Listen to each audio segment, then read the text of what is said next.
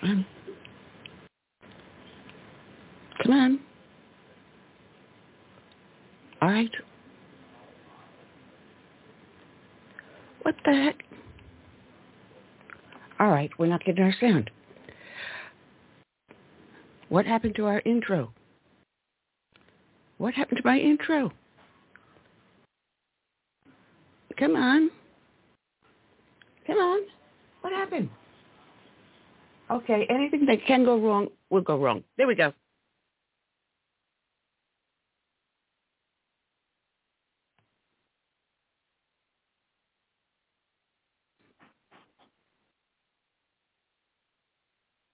All right, and welcome back to another adventure here on Blog Talk Radio, SHR Media.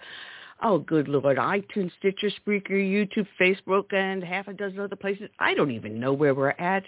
You're listening here to Southern Sense, and I'm your hostess with the least mostest, the radio chickadee, Annie, along with my courageous co-host, who I hope has his sound going up and working, Curtis C.S. Bennett. You with us, Curtis, today. What a mess of today's start. yeah, I'm telling you. I'm not sure if you can hear me, but yeah. I, I got you, baby. I got you. I got oh, you. Okay. I mean, even the ch- even the chat room's looking kaflooey on me. I don't know what happened to my chat here. I mean, everything. The screen is all messed up. Uh, well, it's not always smooth sailing. Not always.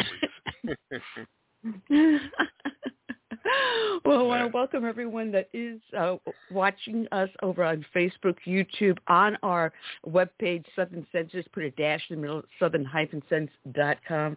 Um, that those that are trying to listen to us on Blog Talk and wondering what the heck are these screwed up people doing today? Do I sure I sure I want to hang out? oh well. Anyway, um, we got ourselves a jam up show. Uh, we've got uh, Mark Tapscott. All right, we got we got a 50-50 chance of Mark Tapscott uh, being with us because all hell broke loose yesterday with Hunter Biden's indictment, and he was called, pulled out of. Uh, I forget what he was in the middle of something, doing something very, very important, and yanked him out of there over there at the Epoch Times and said, "You've got to face and, and work on this, blah blah blah blah blah."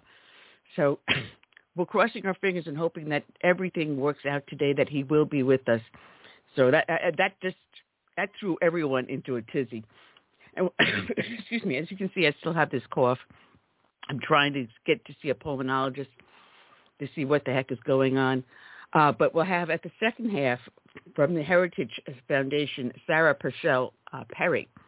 And we have a lot to talk about, a lot to go over. Mm boy, have we got a lot to talk about, Curtis. Curtis, you still with me, or am I carrying this on my on my own? I think we just lost Curtis again. Okay, it looks like we're going to be batting a thousand today. So some of the things we're going to be discussing with Mark are what's going on with uh, Hunter uh, Biden, uh, all the things that they've charged him with do not even come anywhere close to bringing anything in association with his father. You notice that they're, they're throwing us enough of a bone to say maybe, maybe they'll just shut up about Hunter Biden. But actually, it's whetting the appetite because they went after two gun charges, uh, uh, one gun charge and two for perjury, for lying on official document. And uh, he's going to get a slap on the wrist. You know that. I know that. They're just trying to throw us a bone and make it feel like we're eating the whole cow. And we're not. We're not buying it. There's nothing about uh, failing to register as a foreign agent. There's nothing about the money laundering. Uh, there's a whole lot of things of peddling government influence because access to, to daddy as vice president and as president. There's a whole lot more to this Hunter Biden situation and creepy Uncle Joe, uh, Poppy Joe. Um, and they just they just want to give us a little something and make it feel like we got the whole thing. We're not buying it. Uh, we also we have the federal deficit, the bet, the the budget. There's a lot going on with that. because uh, they just came back into session on Monday, which was uh, September 11th. Um, and they have been in session trying to hammer out the budget, and there's problems with the budget to the military, and they're trying to pull some number games and shenanigans. We'll be talking to Mark about that if we have enough time. and then with Sarah, we have now this is interesting. This broke this morning, so I did not get the whole story. I'll try to pull it up while we're doing the show. But the school districts in California have just banned the LBGTQ whatever other letters follow behind the pride flags. They banned them on the school grounds. That's a step forward, folks. That's a step forward to reclaiming the innocence of our children. There's no place for that in the school. Uh, that just happened in California. Meanwhile, California had passed the law which allows gender affirmation to minors without the parent knowledge. And we'll be talking about a lot about all that other stuff. And if no one was paying attention, um, a couple of weeks back, I was mentioning uh, this illegal lab that was uncovered in uh, Greeley, uh, I'm sorry, Reedley, uh, California. Well, finally, finally, just in July, they finally admitted, oh yeah, oops, we did find the Chinese were running an illegal lab here, but there's nothing there there. Uh, saying there was no harm done. Oh, you want to make a bet? Guess what they were doing there? They were infecting the rats, the mice there with the COVID SARS, claiming they were using it to test the test kits that they were manufacturing. So if you were tra- doing at-home COVID test, you may have just been using one of those test kits from this filthy Chinese-run lab in California. We're going to be talking about that also. There's a lot, a lot, a lot to talk about. So Curtis, are you back with us? I am not getting any sound from Curtis. All right. Well, we'll just have to keep on going until Curtis can finally get himself called into the show. Uh, those that are watching, you can see that the um, camera is a little bit different. The camera works a little bit different. The camera I was using last week, if you saw, it was kind of like sketchy. Uh, the camera died on me. so we're trying a new one out today. So hopefully uh, you get a nice, clear picture of this ugly mug. All right. Um, those that uh, watch the show uh, listen to the show know that we start off each and every show with a dedication to a fallen hero. And if I can pull these scenes up, I'm getting a lot of stuff coming up on my computer that's not behaving quite right. Um, that's not what I want, okay? I'm trying out a couple of different new things. Uh, so hopefully this will work. Uh, these, I took the actual video um, from the news broadcast, and I placed it here together. Do the dedication for me because of my coughing and my voice. So bear with me as I try to push this live and let it play for you so you can listen in.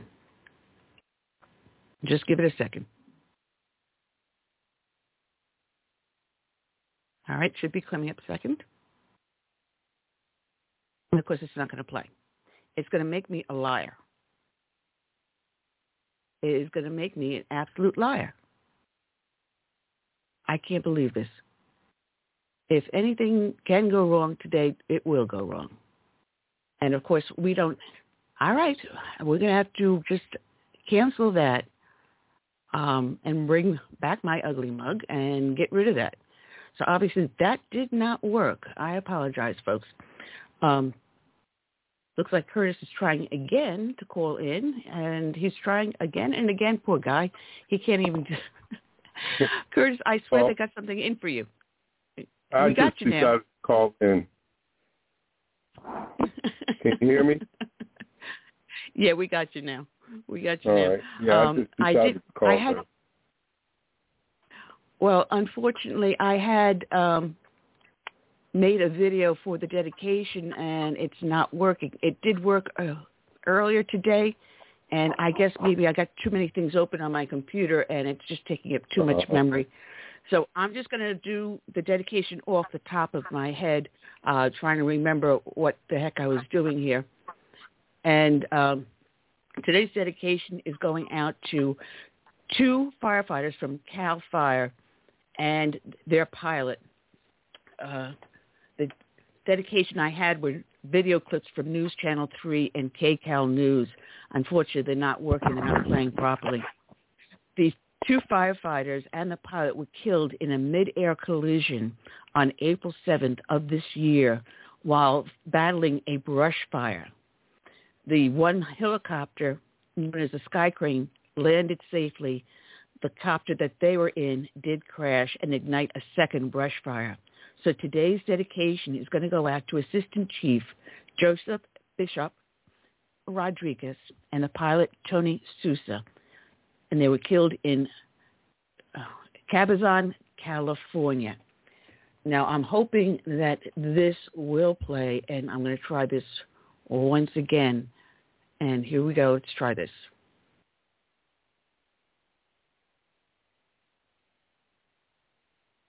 And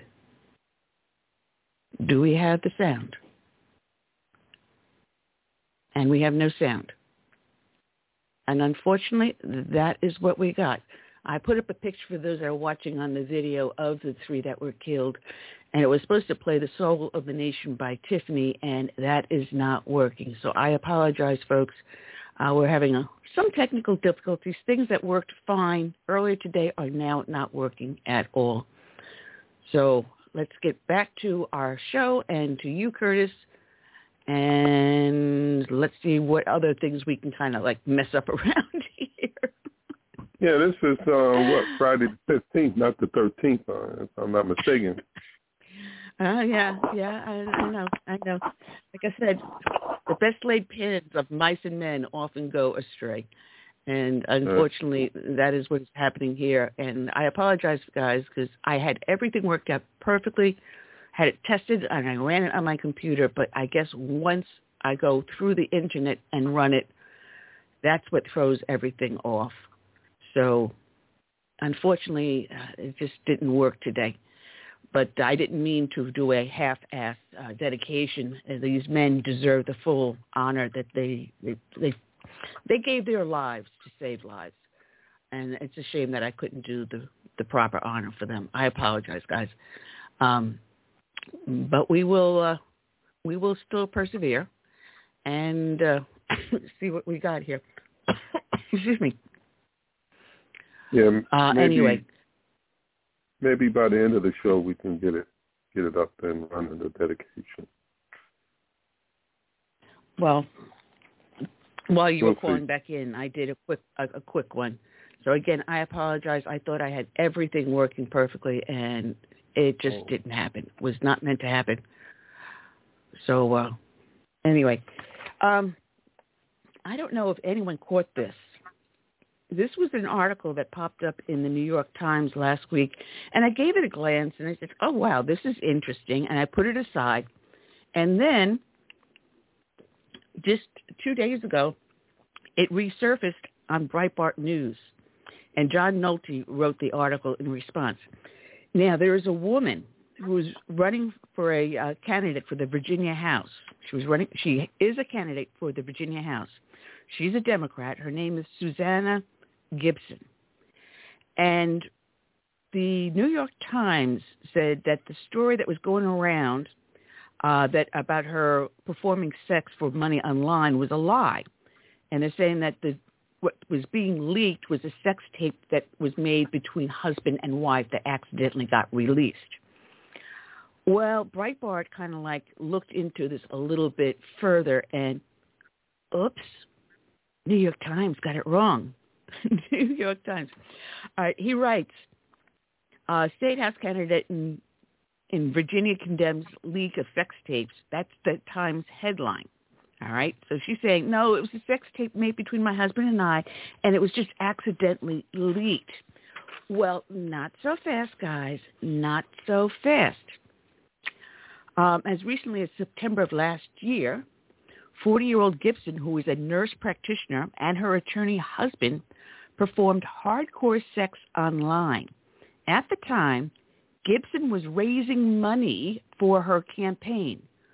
During these degrading videos, this mother of two small children offered to further degrade herself for money. She told her online audience she was raising funds for a special cause, presumably her campaign. He further writes, I have no intention of detailing the details again. And he has a link on his article on Breitbart where you can read it. He goes, let me say that even though I grew up on HBO, I'm still shocked by how depraved people can become. And he calls her a pig. He goes, this pig and her pig of a husband are parents. Nevertheless, they not only performed hardcore porn online where everything is forever, but they also did it while she was eager to become a public political figure. No decent parent risks her kid coming across something like this. And this is a nurse practitioner. You go to her for your health care needs. Huh. And she's running for the Virginia House. This was not revenge porn, porn, guys. This was not a videotape that was leaked. She was fundraising while performing hardcore sex online. And this yeah. is who the Democratic the Democrats put forward as a viable candidate. They allow maybe, her to run on the Democratic ticket. Maybe she's in the wrong industry. maybe she should be in the, the video industry, adult video. Uh, but but this is who the Democrats are putting forward as a candidate. Instead of condemning care. her, instead of condemning her, there's no there there. There's no. I'm sorry. I'm sorry you, this woman is so irresponsible, and she's a mother with kids in the house while she's doing this. I'm assuming. Yeah, but the, the way they see I, it, it this is my a, mind. This is a form of freedom of expression to them. I'm wondering. I'm wondering where in campaign finance reform says that you can. I don't know. Is that if that's even legal to raise funds performing sex? Oh, wait a minute, wait a minute, wait, wait. There's, then again, there's the um, transgender story hour for kids too. I, I forget. I'm sorry. I forgot they allow that too. I mean, what what sort of depraved society are we devolving into? That, Anything that even the New York Times thinks of if something is acceptable, something to be swept under the rug. Anything goes society. And that's sad. That is. That is very, very sad. Very sad. now, we mentioned earlier, Monday was 9-11. and um, as my listeners know, I am retired from NYPD, and I retired uh, um, before 9-11. I retired back in 96, so I'm a little older. Um, and I did lose some friends there. I know the area very well where the towers once stood. Been there many times. So were you living there at the time 22 of the attack? years. No, I was living here in South Carolina by then. So you had moved and, already. Uh, yeah, yeah. Um, had already moved, and uh, I was getting ready to go have surgery. Uh, they were getting ready to fuse my spine um, from line of duty injuries. Mm, so it's been 22 years. 22 years. And I mentioned this on the show last Friday that Joe Biden was going to be in Alaska, and he was on 9/11. Um, he, Queen Camilla Mella went to the ceremonies, uh, and they only showed brief clips of her there. I guess it was smart not to leave the camera on her too much. You might get her cackling. Uh, Giuliani said she ruined the day for him. he did actually. Oh, There's a video uh, floating around on the internet. Giuliani, bless his heart. Oh, bless his heart. Uh, but you want to add fire, fuel to the fire. He had the audacity to again do a famous Joe Biden lie, flat out bold-faced lie, stating that he was at ground zero the day after the attacks. Giuliani was at ground zero. The police commissioner, the fire commissioner, every single person of import that headed a, a emergency service agency was there. Union workers, Teamsters uh, were there to help dig out. Uh, people came from every, anywhere and everywhere and covered that ground to assist in the rescue. Who was missing? President Obama and Joe Biden. They weren't there. Joe Biden flat out lied, saying he was at ground zero the day after the attack. He was nowhere there. Mm. I'm sorry. That, that that that he says this uh, the same way that when he went to Hawaii, that he equated what happened in Maui, in Lahaina, the city destroyed by that wildfire, to the kitchen fire he had in his house. A kitchen fire in your home is not a wildfire that devastated the island of Maui that will take years to recover and rebuild. That's not the same. That's the same thing he did when, when he greets the parents and families of the fallen at Dover Air Force Base when they come back from the war on terror, serving this nation and giving their lives. And then he uh, says, I know how you feel. I lost my son, Bo.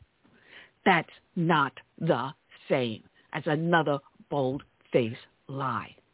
Then, to make matters even worse, even worse, excuse me, he had wanted to give the terrorist that did the bombing, Sheikh Khalid Mohammed, and five of his cohorts, a plea deal to help avoid the death penalty. Now, we spoke about this on the last show. However, what I didn't know, on the 22nd anniversary of 9-11, excuse me, I am so sorry. What he did was he announced a multi-billion dollar deal with Iran that we are giving Iran 6 billion in frozen assets and a prisoner exchange. And this was announced on 9-11. And it should be noted that the 9-11 Commission found credible evidence Iran helped the hijackers travel through the Middle East and get trained. And also on Monday, 9-11, Joe Biden praised the Saudi government. I'm sorry. This is this is really hard to take. and this was um this came up on Erick Erickson's show, and he talked about it on his show uh, the day after, on September 12th. And God bless him for pointing this out. He writes that lack of empathy has seen this administration insist Americans be grateful for an economy that they do not feel is great. Likewise, it has pushed this administration to force behavioral changes on the American public the public does not want the types of vehicles they buy, to the stoves they use, to the water heaters they install, among other things. This administration, frankly, seems less like it cares for the people than it cares to fundamentally alter the people's behavior in some way wherein the people must conform to the demands of the administration. They view their position not as governing administration, but a ruling regime. In so operating, they have chosen to keep the president on the sidelines for 9-11 while giving one of our enemies 6 billion on the anniversary of that enemy helping tour- terrorists murder thousands of Americans. Well said, Erick. Well said. I mean, I was just in the grocery store earlier today, and a box of cereal's up there around $7 for one box of cold cereal gas is still over three dollars, way over. And this guy is bragging about his economy. Bidenomics. Yeah. Bidenomics. And now they have the talking points they sent out, and and they made a mistake. they sent the talking points also to uh, Fox News and Newsmax. I'm wondering if they sent it to One America also, OAN News, and saying that they've got to counter uh, the conservative message, the MAGA message. They've got to counter it. They've got to say everything that we're saying about Joe Biden and Hunter Biden are lies. There's no evidence. Yeah. Oh yeah. Tell that to Devon Archer, who testified before Congress. Tell that to the 20 million that was uncovered that went to family members, including grandchildren and in-laws. Oh no, I'm sorry. Tell it to the Ukrainian uh, prosecutor who was fired, who knows he definitely was fired on Joe Biden's orders. Uh, I, I mean, I'm sorry. The evidence is mounting left and right. So no, no, no. All the mass media out there, the left-leaning media, you're telling lies about the president and his son. You're disgracing them. How dare you? You evil, mean MAGA people. You people who dare to embrace your God and guns. How evil and mean. Oh, wait a minute. Oh, here we go. We, it, it, it's evil for us to embrace our God and guns and yet Joe can claim to be devoutly Catholic, and it's no big deal his son illegally obtained a gun. It's well, okay for his son to do that. It's okay for Joe Biden to profess his faith. But how dare we do that? Yeah. He's out there bragging that he's created like 13 million new jobs and this and that and the other. But what they're not saying is a lot of these people just returning to the workforce after being out of it for two years because of COVID. He's not creating anything. The levels are starting to go back to where they were before COVID. But he would like to brag that, you know, he's he's created more jobs in a shorter time than the, the last president that had four years. And we know who he was alluding to. He's not creating anything. I, I got to say, my baby sister is watching on Facebook, and she says I'm echoing. I don't know why I'm echoing on Facebook. I have no idea. But you got reverb? Yeah, I don't know. Uh, I have no idea. My encoder's. Otherwise, it sounds fine for everyone else, I guess, but I don't know what Facebook is doing to me. I apologize, guys. If you're listening on Facebook, um, switch over maybe to YouTube or onto my show page, which is Southern Sense. Just put a dash in the middle, and it should be fine there because I know Tim Tapp's over on my home page right now. Excuse me. Now if I can just catch my breath. Oh, man.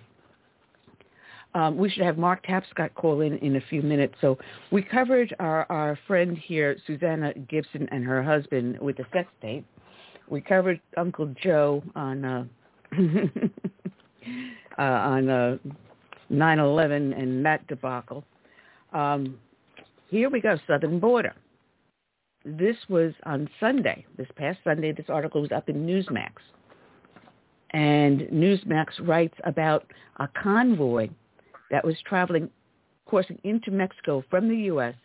was attacked by gunmen on Saturday, and three people, including American citizens, were wounded with gunshots. Um, the state security department said the attack happened on the international bridge that connects the town of Miguel Alemán with Roma, Texas. And initially the agency reported nine people wounded, but later said that three had gunshot wounds and six suffered panic attacks. And uh, the injured were taken to the international bridge and handed over to U.S. authorities for treatment. It was a group of at least 20 people traveling to central Mexico. Upon entering Miguel Alemán from Texas, they were struck by an arsenal armored truck of the type commonly used by cartels and then came under heavy fire. Then the attackers fled. so nice border we have here. Nice border. And I have a funny feeling this might be our buddy Mark. Let me see if it is.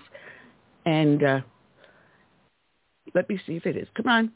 Come on, computer. All right. I hope this is you, Mark. Welcome on board. Mark yes. Tapscott from the uh, It is. I'm sorry. Yeah, I it is. Mark battling. Scott. Hey, how's yeah, it going, the Mark? one, Hey, Curtis, the how one you and doing? the only. All right. Well, the one. right. anyway. Well, we're. well, you have been having one heck of a, a fun field day over there with the breaking of the Hunter Biden story uh, of his uh, being indicted on three charges uh, for twice perjury on a official federal document and for possessing a handgun illegally. Uh, and I, I went started to go off on a rant that you know they they yell at us for embracing our God and guns, but it's okay for Joe Biden to say he's devoutly Catholic and his son to obtain a firearm uh, illegally. It's okay for them to embrace God and guns, but we can't. How really ironic is that is. Well, it is indeed, Annie. And uh, you might recall also that um, at one point Joe Biden, if I recall correctly, said that um, nobody actually needs a pistol or an AR kind of uh, rifle for self-defense. You need to get yourself a shotgun because that'll take care of them. okay, And, out, uh, out the back kitchen door, if you remember right. He Right. it out the back Out the back kitchen door. door. shoot it up in the air. Uh, hello, Right. Joe. What goes up must come down. And people are known to have been killed by a bullet shot straight up in the air, came down and struck a person and killed them. That's why you don't randomly fire a gun up in the air because you don't know where it's going to land and who it's going to hit. That's true. I guess I guess Hunter didn't hear that day. Well, I was starting to talk. I'm sorry. I, I ever since I've had the influenza, I have been having problems breathing. So if I start coughing, please, please forgive me. Um, Oh, I'm, I'm but looking sorry. at no, don't be. I'm trying to see a specialist. That's if I can never get into one. It's like you, you got to be the son of God in order to get in there, and I'm I'm, I'm not that I'm not that amazing. Um, but I'm Um, looking at it. The, these are the least charges that they could ever come up with. It's as if they're saying, we're going to throw you a bone and make you think you're eating the whole entire cow and you're going to be satisfied with this. That's how it, exactly how it looks to me. Well, um, they are felony charges. I mean, technically, he could be um, subject to the possibility of you know 25 years in prison, but realistically, um, the real significance, I think, of, of these charges is they are the ones that don't connect him in any apparent way with Joe Biden. If they go after the tax problems that um, Hunter Biden has been investigated for, then that gets gets real uncomfortably close to Joe Biden himself because then Hunter has to start explaining where his income came from and where it went. And that could be a real problem for Joe Biden. So, you know, here we are yet again. Um, David Weiss from Delaware, recommended by two Democratic senators to President Trump for the appointment, um, taking care of the president's son. Uh, yeah, uh, he's going to get a slap on the wrist, and we're going to say, "There's no there there. Look what we did. We there's no one above the the law." So even though we're not treating Donald Trump the same way as we're treating Hunter Biden, there's no there there, and and that's Yeah. the problem. And I don't Yeah. think the general public is going to buy it for very much longer. I'm seeing people on the left starting to go, wait a minute, I'm scratching my head. Something's not right here. But I loved the talking points the administration put out to all the media, including Fox News and Newsmax, who got the me- memos about these are the talking points we want you to talk about. Now, we knew that the Obama administration was doing that, and we know the Biden administration has been doing that all along. But now you have definitive proof. They hand out to the media, these are the things that you say. No wonder why MSNBC sounds exactly like CNN and vice versa. Well, you know, Annie, you're you're uh, not the first person who has noticed a, a tremendous, striking similarity between what um, the uh, Democratic Party's various uh, office holders, especially the ones that have been in the White House, what they say and how the mainstream media uh, reports it. Um, and you know, I mean, it's it's it's certainly not been a, a secret that there's a tremendous difference in the way the media deals with a Democrat in the White House and how they deal with uh, a Republican. And you know, whether or not you like Donald Trump, um, the guy probably gave more time to answering questions from uh, clearly hostile journalists uh, during his four years than um, certainly than Biden has, and I suspect probably uh, more so than, than Barack Obama did. Barack Obama didn't get a whole lot of hostile questions or uh, difficult no. questions, we'll say. So that's no, that's, he didn't. That's not that's not that's not a new thing. No, it's not.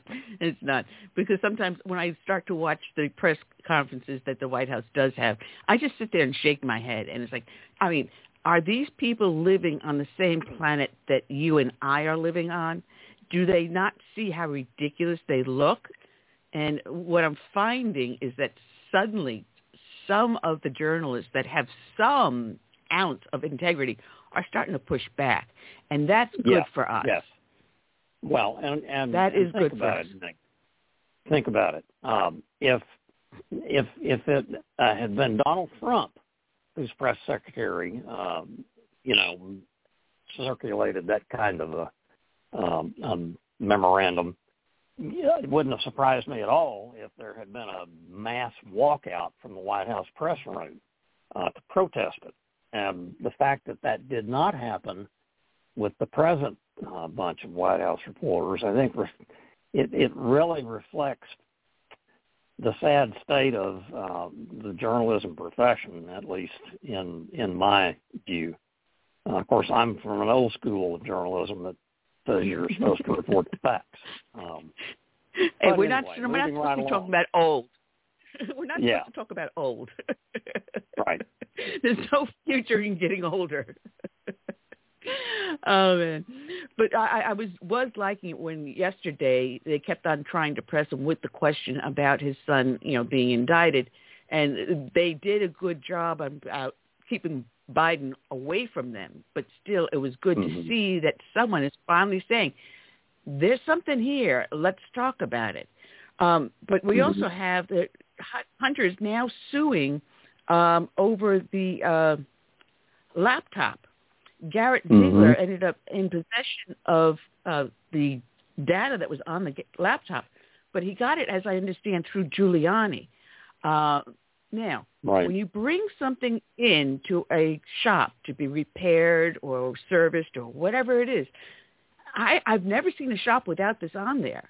If items are left over X amount of days, they are considered abandoned Right. and then the shop takes possession of that item and and does whatever they want with it whether they throw it out repurpose it or, or sell it it's up to that Yeah. no you abandoned it you you said you're leaving it here for 30 days 60 days 90 days i mean even a pair of shoes which reminds me i got to pick up shoes from the shoemaker if you leave them there for so long they're going to get rid of them and Mhm. why not That's make true. a buck on it so now it was the Sure. shop owner's property for him to do whatever he chose to do with. And they're saying, no, Mm-hmm. you hacked in here, you did all these things and everything else, but there's, what do you see happening with this? Is this going to be tossed completely out and saying, hey, listen, you were dumb enough to leave it behind, and now live with it? Well, I, I, I have to admit I was very puzzled when I first heard about that uh, litigation being initiated because, um, you know, it it would be, assuming that it goes forward, it will be yet another avenue of discovery uh, for somebody uh, who has not necessarily got Hunter Biden's best interest at heart, um, or who may have the public interest at heart and thus have a very different interest in what might might be found in discovery. So I, I was puzzled by it. it. It's it's it's a let's just say a very unexpected move on the part of uh, him and his and his many attorneys. yeah, that's what really does uh, make me scratch my head and go, duh, what? Because mm-hmm. once you bring the laptop in, which you have to in order to prove your case, everything on the laptop is part of the court record, which is a public yeah. record. Yep. So everything will be exposed. So I, I, this was not the smartest move. Uh, maybe trying to bribe the guy to get the, the laptop back so you can destroy it. Uh, I don't know. Uh, well, you know. That, oh, but then again, if you try to, if you if you do some of that funny money, uh, Stormy Daniels, uh, then then the public's not too happy with you. yeah, uh, that that ship sails a long time ago because once the laptop um, was out uh, out of the um, and once it was out of the hands of the the guy at the computer repair shop, there are multiple copies of the um, the the whole thing out there. So you know it's Pandora's box has been opened and it ain't going to be closed on that one. well, man, um, Newsmax had an article uh, just recently. Oh, actually, it was on Monday. Um, Senator Johnson did an interview with them, uh, saying that, oh, Doy, Obama was fully aware of the influence peddling going on with the Bidens. Now, no one else is talking about this because you have a vice president and his son peddling influence, and the White House is like, well, uh, there's nothing there. There's no there there. Really? Mm-hmm. I, you know, I, I did not read the specifics of Senator Johnson's statement. I, I did glance through some of the uh, news reporting on it. Um, I, I, frankly, I'm, I'm a little surprised if, in fact, we do ultimately learn that Obama did know about it and didn't put a stop to it, because um, I, I guarantee you, Barack Obama is a smart guy, and he would have immediately recognized um, the the apparent, some would say, the obvious conflict of interest that would be involved, and that would be damaging to him, and he would not like that at all. So I'm going to be really curious to see where that one goes. Hey. Mark. Now, yes. Yeah, I was just going to, I was just going to question whether or not the Democrats still fear um, Robert Kennedy Jr. Or are they still trying to push him out? Well, apparently they do because the DNC this past week has gone to great lengths to make sure that, uh, you know, uh, uh, President Biden never has to worry about a primary or a debate with the guy. So, you know, they must be. Otherwise, why would they be going to such a length to uh, prevent anybody from having the opportunity to vote for Kennedy rather than to vote for Biden? Now, I was hearing that there was a couple of his his his buddies, uh, Biden pro Biden people, that are finally saying, uh, "Joe, don't run." Um, is there any legs to that story? Oh yeah, absolutely. David Ignatius, the um, senior columnist of the Washington Post, his column this past Sunday, uh, which said Biden should not run because people are worried that he's too old.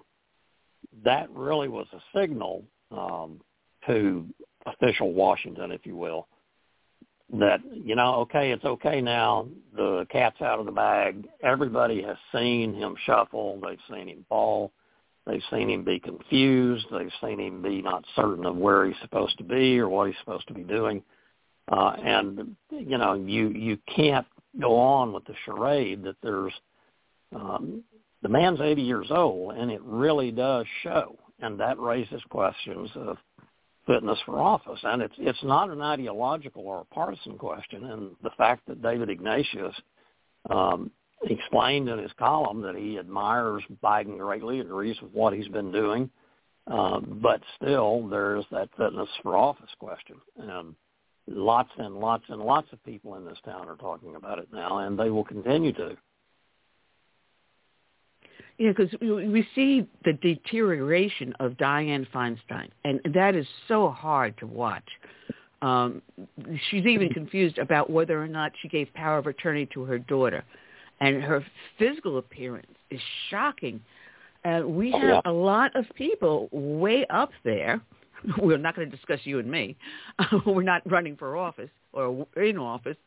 Um, but it, the age that we have up there, um, we need to, I, I, I don't know, flush out the house, turning the whole thing over. You know, like the Augean stables. Where's Hercules when you need him?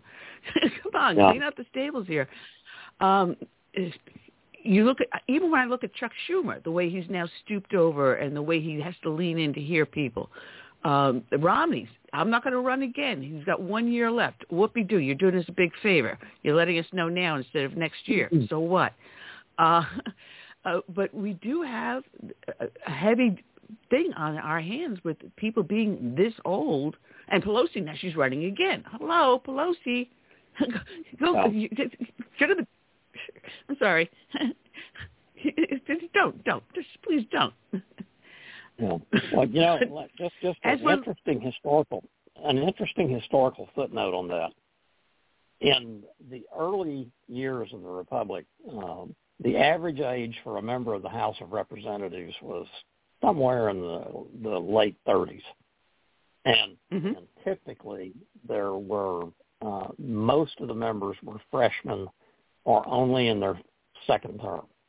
The reason for that is Right. because there was a, a very established uh, civic culture in which um, you felt that you owed, uh, um, you had a public obligation to serve for a certain amount of time, and then you went back to private life. And consequently, Mhm. you had a continuous and substantial turnover in uh, the people in Congress. After the Civil War, that ended, and the average age and the tenure uh, began to go up, and it's kept going up. And now, you know, they're here forever, and you can't get rid of them. and and consequently, we have many more much older people holding office, and you know, it's it's not it it doesn't liberals get old and conservatives get old. Democrats get old. Republicans get old. They all do. Um, you know, Yeah. now there's people in D.C. talking about, well, maybe we need to have a maximum age limit for being in Congress in addition to a minimum age. Well, there you go. Now, say 50 years or 100 years from now, uh, God willing that our republic still stands, and advances in medicine become so great that someone at the age of 80 may have the mental acuity of someone at the age of 25 Yeah. or 30. Um, we don't know what medicine's going to bring. So doing something like that uh, may end up having the adverse effect that you want. Um, but still, there should be some sort of a mental acuity test, maybe. I don't know what the answer to that is. Also, it depends on who's going to administer the test and how you're going to Right, interpret right. the reading. Uh, that can Right. be, again, used by parties to disqualify someone. Uh, there's so Yeah. many uh, pitfalls that you have here. But when you see someone, you know, definitely like Mitch McConnell, have those moments that you're saying, oh, wait a minute, we seem to feel you are unfit for office. Maybe it's time we take some steps in which to remove you from that office. but you mentioned about how everything changed around the time of the Civil War. That's when we saw in government the growth, the massive growth of the administrative arm of government. And they did Right, never that's had true. that before. You came in, That's you true. served your term, and you were you were someone that in the off hours you went back home, you visited and talked with your constituents, you did your job because most people were either farmers or shopkeepers or things like that, ministers. You had a job to go back to. But we also Right. changed it when we changed that the fact that the enumeration they received, the benefits, the pay, things, Congress and the Senate now control their own purse. Before, the states did. When we Yeah. changed that and no longer they were answerable to the state they were from, they had themselves a permanent job. And that's what we have to reverse. We must make them answerable again once to the state that they are representing and not to a life term in Congress. Annie, with that tribute to the Tenth Amendment, which I wholeheartedly endorse, uh, I'm going to have to sign off because I've got to go to another meeting. yeah, I know. With everything breaking out, and, and it's coming out fast and furious, which is uh, why I gave this show today um, nothing to see here. Politics as usual. there you go. There you go. Listen, you're, you're, we will we will well, we will do this again in a couple of weeks. Okay. God bless. Take care. All right. Bye bye. See you, Curtis. Mark. All right. Take care, Mark. Check them out at the Epoch Times, E P O C H Times. And I think we were supposed to call our other guest, and I don't see where I have her phone number.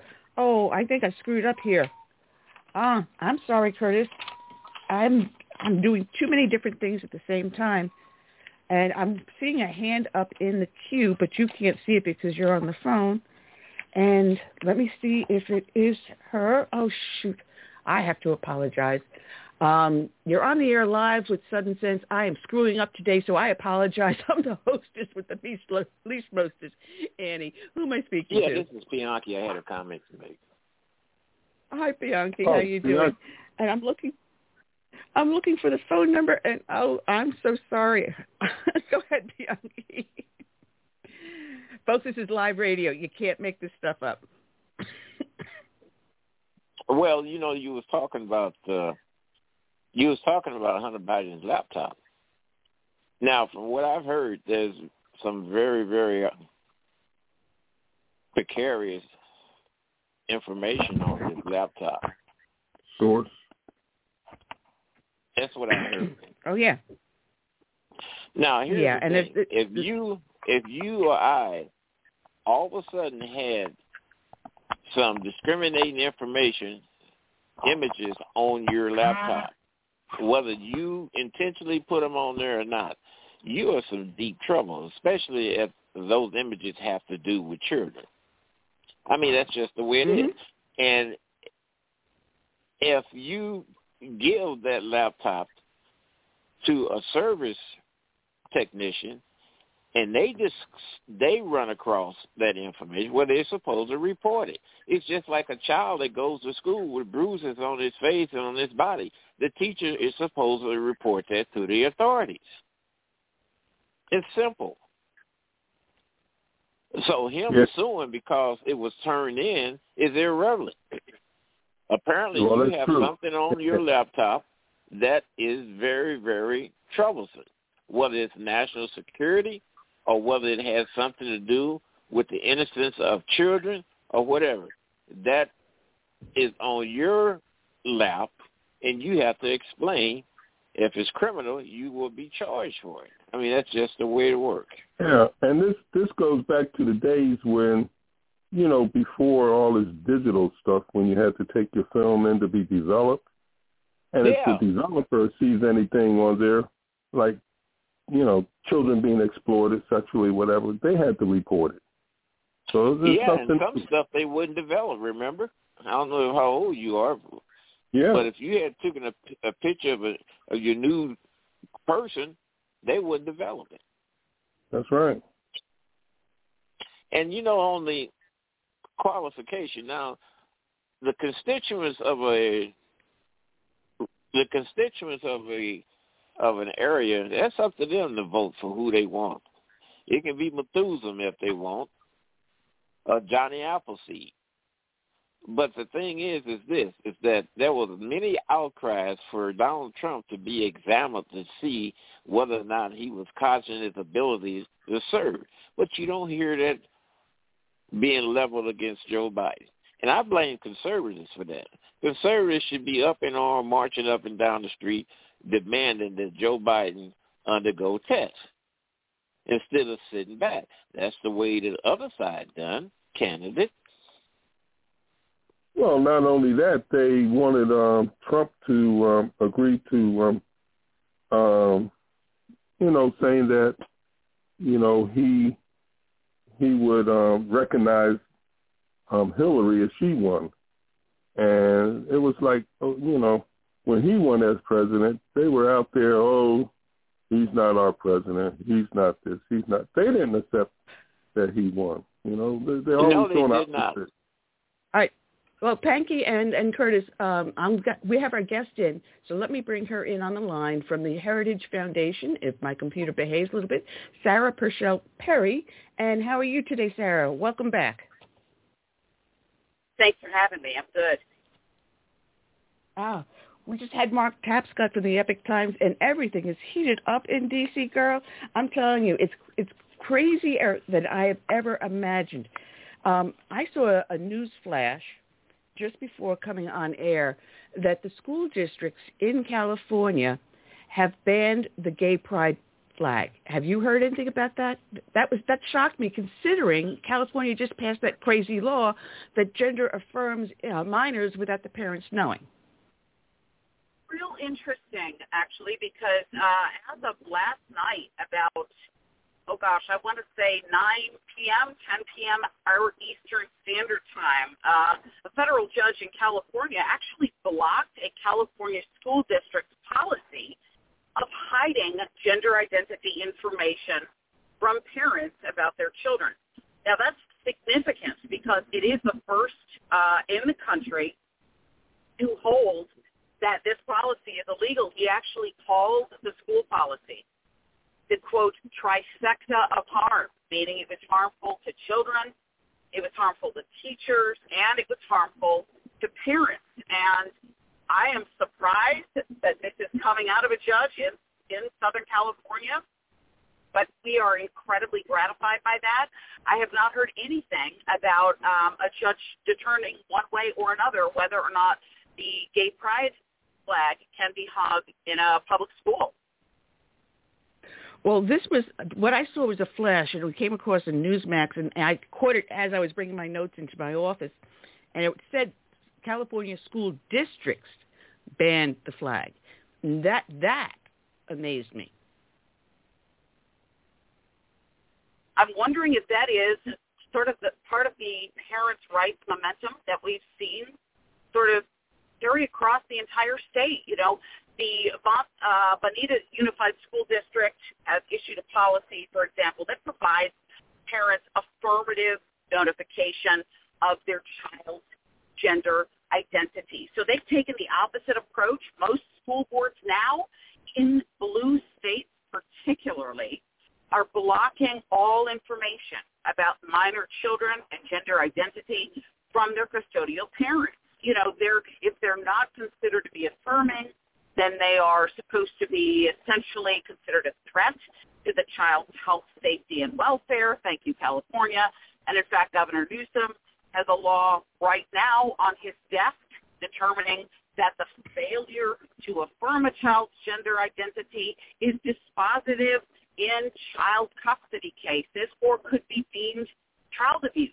But some school districts in California are actually taking the opposite path they are being aggressively enforcing a First Amendment free speech protections that strengthen parents' rights and allow all individuals a voice and not just the sexual and gender identitarians.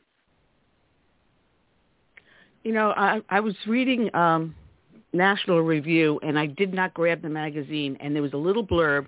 I, I hate when I I catch these things five minutes before you go on air because then you say, all right, I'll, I'll, I'll, I'll try to remember this, and you forget the article. Uh, but they had a little blurb in there about a Catholic couple uh, that were infertile. They were having a problem, you know, having kids and anything. So they decided to foster. And they w- applied to the state. And I'm thinking that it was Pennsylvania. I could be wrong. Uh, if anyone read the uh, National Review article I'm talking about, you know, just put it in the chat room and correct me if I am incorrect uh, but it was I think it was Pennsylvania. Um, but the state said if you do not tell us that you will affirm the chosen gender of that child, um, then you can't have the child. Now, that's my religious right. belief. And you are now interfering with my First Amendment right. You got it. And I will tell you this: so that was the case. Uh, that's currently pending in federal court in Massachusetts. But as we remember, mm. not too long ago, the Supreme Court, in a, in a very significant case, called Fulton versus City of Philadelphia determines that, for example, a foster agency operated by Catholic Social Services could operate in line with its religious beliefs without actually having to accept same-sex couples as adoptive or foster parents. Well, the flip side of that equation, naturally, under Supreme Court jurisprudence, is also true.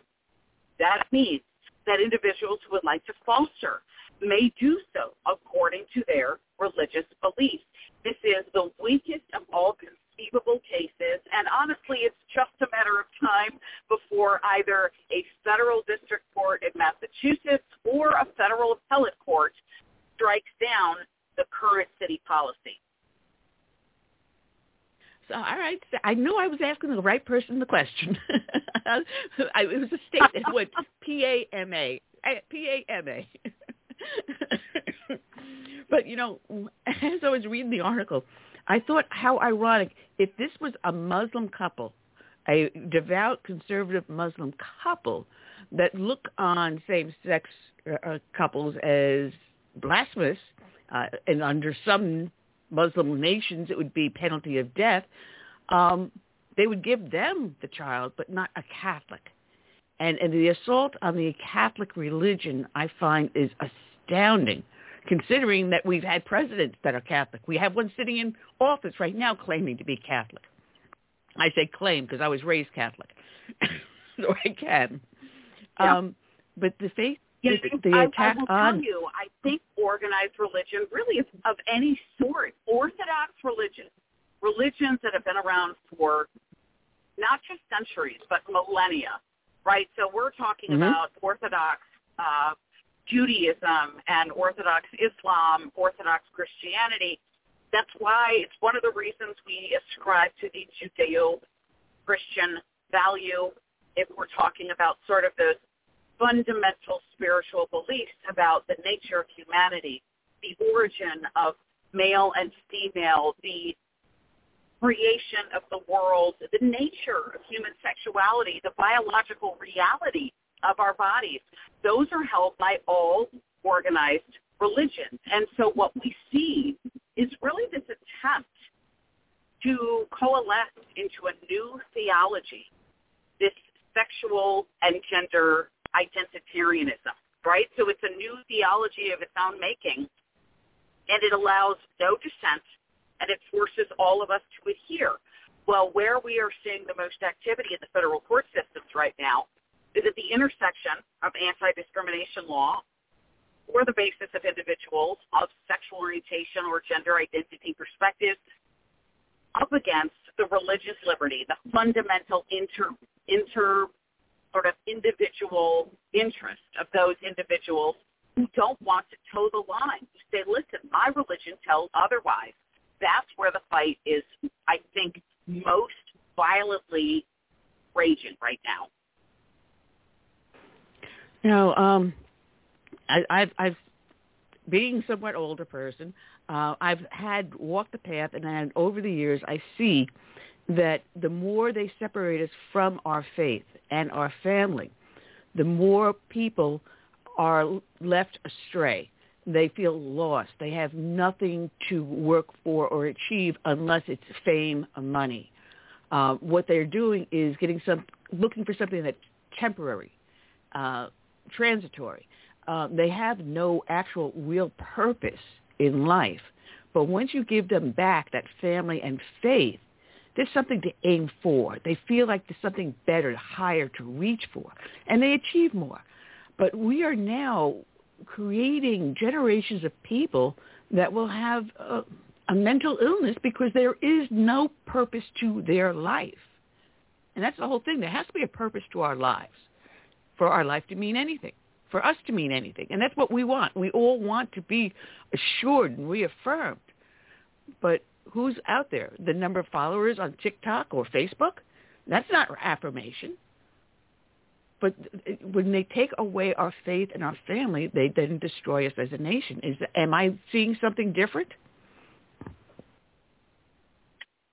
No, that's definitely um, that's definitely a reality that we're dealing with. I think what we're seeing right now is ultimately the sort of leaving of organized religion on the whole, no matter what it is, and it's the evolution of self over greater cause, greater belief, greater purpose, or greater God.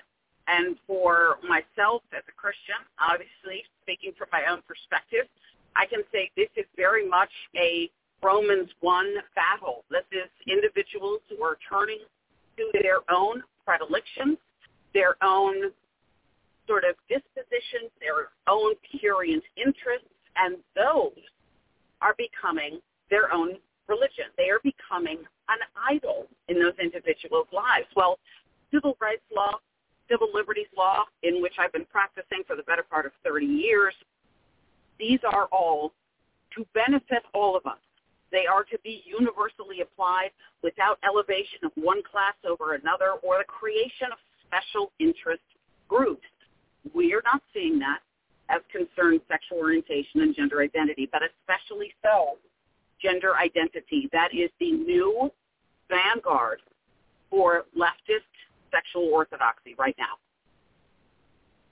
Yeah, it it it hits everyone. It hits and it's hitting in my family, and you know we are made in the image of God, and that is our Judeo-Christian belief. We are in the image of God, and therefore, what God put on the earth, He said, "This is what I'm putting on earth. This is who you are. What you do with it, and how you achieve your life, speaks volumes on how you will achieve, uh, obtain eternal life." So now what they're telling kids today is that you're not in the image of God. God made a mistake, and God's not perfect. Uh, we're going to tell you what is perfect for you. So you have people telling kids, uh, I'm sorry, you feel differently because I know better than you, and you need to do this. This brings me around to that article you wrote about Dr. Frankenstein and you have people like Dr. Frankenstein being an influencer and destroying lives. And that that is sad to see. He's um he's out at Oregon State Hospital University and he is uh he's a pink haired surgeon. He self identifies himself uh as a queer surgeon. I don't know if someone leads with queer. I don't automatically think that maybe perhaps they're the best individual for the job, that they are more concerned with their sexual orientation or gender identity than they are with actually their medical credentials, but that's just me. He has provided his minor patients, and he is ground zero from some of the most gruesome Machiavellian medical experimentation that we've seen anywhere in the country. He offers now patients a surgical non-binary option. In other words, if you are a girl, we will take off your girl sex, perform a double mastectomy, but we will leave you intact on the bottom so that on top you look like a boy, but on the bottom you look like a girl. Vice versa for biological males. It's absolutely horrid, and it identifies the fallacy that falling tautology of gender ide- ideology that has from the outset been a house of shifting sand. Gender identity relies on sex. Sex is immutable. It is determined by God, and it is unchanging. No one is born in the wrong body. But unfortunately, doctors like Blair Peters are making quite a significant amount of money based on what could be sort of the passing fancy or adolescent angst of a growing group of cohorts from 12 to 18. Now, I've said this many times, you know, in this, in watching fads that go on schools, and they these fads with school-age kids usually center on girls and their cliques. Uh, at one point, it was anorexia, uh, then bulimia, and then teenage pregnancies. And you see the fads. Now the newest fad is transgenderism, where it used to be mostly men, males, you know, once they come through puberty, then they decide, hey, well, maybe I, I'm really not a boy. But it was a, a minute, minute, less than 1%.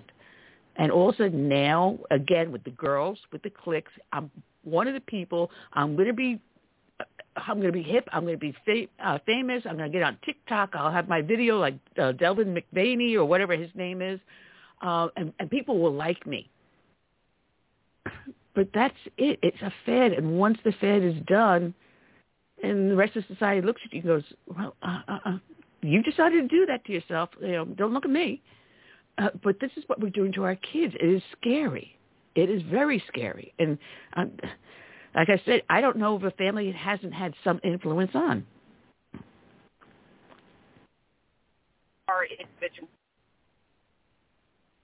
they have been largely recognized for the better part of 200 years by the court to be possessed of what's called limited agency, right? So they can't vote, they can't be drafted, they can't they can't get married. These are fundamental commonsensical principles because the law has always understood that minor individuals. Oh, you're breaking up, Sarah. I think we lost her.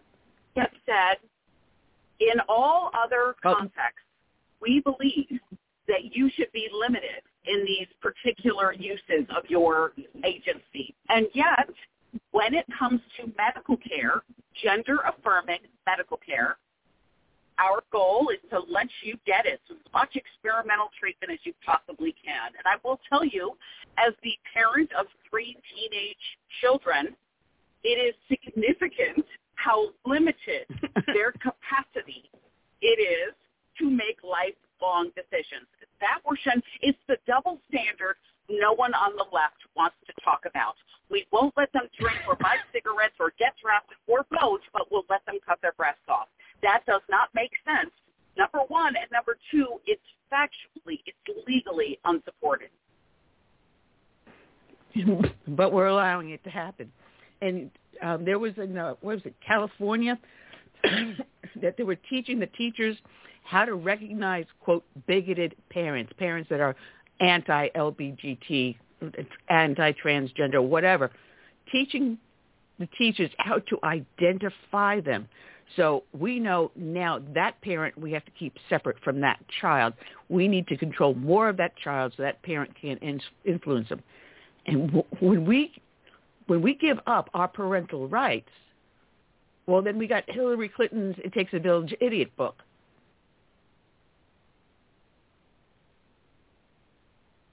I think that's the new battle guard. We've seen the sort of thrust of the issue between civil rights in the context of sexual orientation and gender identity, and then public accommodations law, anti-discrimination law, right? We've seen it in Colorado, we've seen it in California, we've seen it in Washington.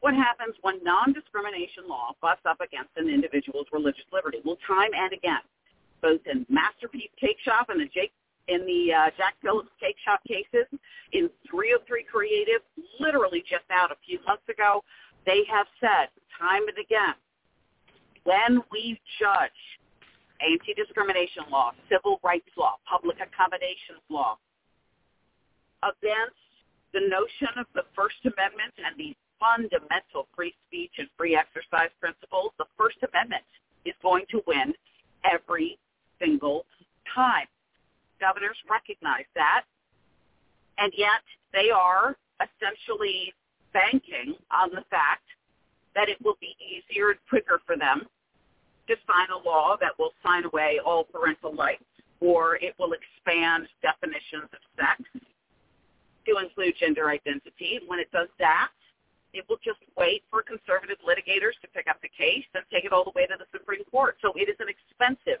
arduous, exhausting proposition.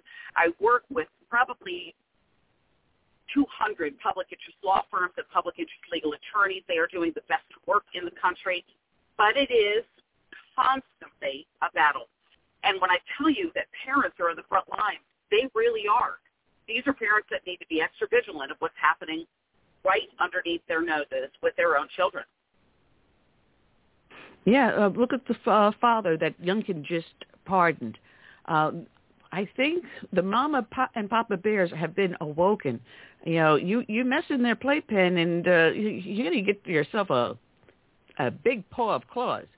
And I think the claws are finally coming out. And thank God for people like you, like Heritage Foundation and others out there that are fighting to help preserve the family and protect these children and parents. It is so important, the stuff that you do. And we have to talk about it. We have to bring it to the for- forefront. I mean, that child, that that mother gestated for nine months. Oh, by the way, I have to tell you something funny. My neighbor just had a grandson and uh, when he was telling me about the grandson, I came across this little onesie for the newborn baby. It said, I just did nine months and I'm out. My parents are doing life. so it's a, a, a good uh, battle cry. good, my mind is going in weird ways but it, but we have to preserve the rights because you you you had that child with you for nine months. It knows your your smell. It knows everything about the mom. And when it's born and you breastfeed, it becomes even more bound to you. Your voice, the, the smell of your body, the skin, the touch of your hair. It knows its mother. And likewise, it then comes to learn the father again. But once you put them in school, it doesn't mean that child is no longer yours. It's not property of the state. It is actually, in reality, the property of the parents, the legal parents. And this is what you are fighting. And some, for some reason, they don't understand. We are not wards of the state. We're not, we're not enslaved to the state. They cannot tell us what we teach and what we, how we raise them. We let them teach our kids, but they're still our kids, right? And even the Supreme Court, in a case in 1925 called Pierce versus Society of Sisters, the Supreme Court said the child is not a mere ward of the state. And in fact, the parent's interest in directing the upbringing and education of their own children is paramount, is what the Supreme Court said. And for a hundred years, it's recognized that as being the oldest, and I quote from a decision in the year 2000 called Troxel v. Granville, the parenting interest is, quote, the oldest fundamental liberty interest this court has ever recognized. It has been so germane, we don't even need the Constitution for it. It stems from what's called natural law. God gives us these parents, these children. We carry them for nine months. We raise them until they are 18, and they fly the nest. That is a responsibility bigger than any teacher will ever have for the course of any school year, no matter what a minor child's gender identity happens to be. Well, the tide is turning because uh, Governor uh, in Tennessee, Bill Lee, uh, recently signed a law in uh, considering with uh, gender-affirming health care, which bans it, a total ban on gender-affirming health care for children. Uh, there's other stuff in there too. What's going on with this law? He's he signed it. Now it's in effect. Is it going to be challenged, or are we? Do we have something that can be used state to state with what he's done? Well, believe it or not, 20 states, 20 have enacted bans on it, sort of the gender of under the age of 18. Sometimes it's a complete ban. Sometimes it's just hormones or it's just surgery. But we have seen good movement from brave legislators in 20 states. But here's what's happening now. We've seen a circuit split. So the Sixth Circuit and the Eleventh Circuit have upheld Tennessee and Alabama's laws. But the Eighth Circuit has struck down a state law, and I believe that's coming out of Montana, but I'm tracking so many states right now, I'm not quite sure that's correct. But the Eighth is now splitting, has now split with the Sixth and the Eleventh. This is invariably and undoubtedly headed to the Supreme Court. Here is why I know the Supreme Court will grant this particular issue. It is not only a time-sensitive matter that when an emergency petition comes to the court for review, they are more inclined to look at it in closer depth, especially if states are already issuing completely different outcomes. The 8th says thumbs down, the 6th and the 11th say thumbs up, but essentially we're going to see this play out at the Supreme Court, and I think in the end, we're going to have to reckon with the notion of exactly how much rights, A, a parents have, and exactly how many rights state legislators have in enacting laws based on the welfare of a vulnerable population. So only time will tell, but I'm quite certain we'll see it at the High Court. Well, from your lips to God's ears, uh, we have to have something turn around. And uh, it's funny because I still run a tea party, and I had parents walking up to me when all this was breaking out and saying, listen, they're teaching this in the school I'm sending my kids do you know of a school that is more traditional that I can take them out and put them in? Or is there a way that we can fight this? And I was not blessed with kids. I've got seven cats, my 90-year-old, 91-year-old mother, and I'm working on a third husband, literally. But um, the, I, I had to go around and then find out what was being taught in the schools, and that's the trick: finding out what was taught in the schools. And unless you know how, you can find out what the curriculum is uh, and then say, all right, fine. And I was able to direct them into areas. Uh, some of them changed over to the Catholic schools. Some went to the local Holy Trinity. And we do have some conservative schools out there that are good to, for the kids to go getting the information to the parents is now something that is going to be paramount and letting them know about what Heritage is doing and other organizations out there to fight for their rights and to bring this story to the forefront. So that's why I keep on saying God bless the hard work that you do over at Heritage. Well, I'm very grateful, and I will tell you, it is no shortage of work product during the course of the day. Now, my three teenage kids don't believe it when I tell them, but I literally get up in the morning every day for them. What I am doing is making sure that the nation I leave after I move on to glory is a nation that they are proud of and in which their beliefs and their right to free speech and their perspectives on the world are just as important as someone else's and that they can be bold in what they believe because the law exists to protect us all. So I feel very passionately about what I do, but so much of it is informed by my position as a mother. But you're absolutely right in that parental rights is really sort of at the tip of the spear right now, and it's it's going to prove, I think, dispositive in this upcoming election for 2024. Yes, it is. and I mean, I actually had one mother go to the local school library and go through the books. And then with us helping her, made enough noise that they ended up reviewing the books and reviewing some of the displays and making changes. So even though you don't have kids, this is your community. And how these children grow up will affect how your community evolves and, and grows. So you have to be involved. I mean, including going to the school board because that's your tax dollar being paid for the, to educate those kids. So you want to make sure you get the best bang for your buck with your tax dollar. And we have to be involved in all levels. And I, I'm amazed. I, I've learned so much over the last, oh, good Lord, now it's 14 years I've been doing this. Uh, I never paid attention to before and it's opened up my eyes. And I hope with this show and with you here on it, it'll open up a lot more people's eyes and saying, hey, I can't sit on the couch anymore. I've got to get involved. And that's what we have to do, one person at a time. Absolutely. I could not agree more. Well, Sarah, we are out of time. This is the end of the show. I can't believe it. We're down to our last four minutes. It's always a pleasure to have you on and uh, just tell Corinne, hey, that's a nice lady. Let that she's crazy, but uh, let me go back on. okay.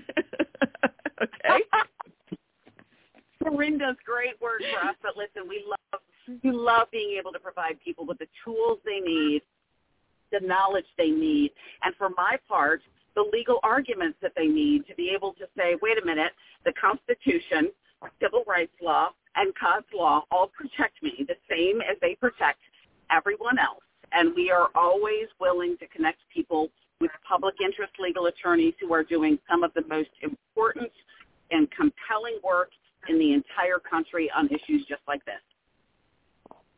Well, I have to say, I told my fiance last night. I said, you know, people can say the stupidest things they want. I said they've got the First Amendment right to say the dumbest thing possible. I may not have to agree with them, but I will defend their right to be stupid. right? Yes, and Voltaire said roughly the exact same thing. So it is a long-standing principle, and we need to remember that as members of a pluralistic society. Well, God bless Sarah, and uh, we'll be talking with you soon again, I hope. And you travel safe because it sounds like you're in your car. Thank you. Okay. Check out Sarah at heritage.org. Uh, also, the Daily Signal, which is the newspaper over there. And that's all we got for the show here today, Curtis. Um, we yeah. do have uh, an up-and-coming country singer. Um, oh, God, I'm, I'm going to mess up his, I believe the first name is Jim Huddleston. He's got a brand new song out. It's his first, and it's being released. It's called Go Away Joe and Sweet Sue put it up uh, on and Twitter, and I put it out there too for people. And oh, by the way, people, go to Substack.com, Substack.com. I have a new page up there, and I'm putting the podcast up over there also. So YouTube can take them down as much as they want, and Facebook can mess it up as much as they want. But Substack, and just look for Southern Sense over on Substack. I'm out there. I'm putting together a new home page, and as soon as I get all the kinks worked out, I've got so many things going on. I got to concentrate on one thing at a time but I'll have the, everything also on the new homepage when I get it put together. So I want to thank everyone for joining us, those that were in the chat room, those that called in, uh, those that have been listening on Facebook and YouTube and on my homepage. Um, we'll be back next week, same bat time, same bat station. Right. So I say good night and God bless. Okay.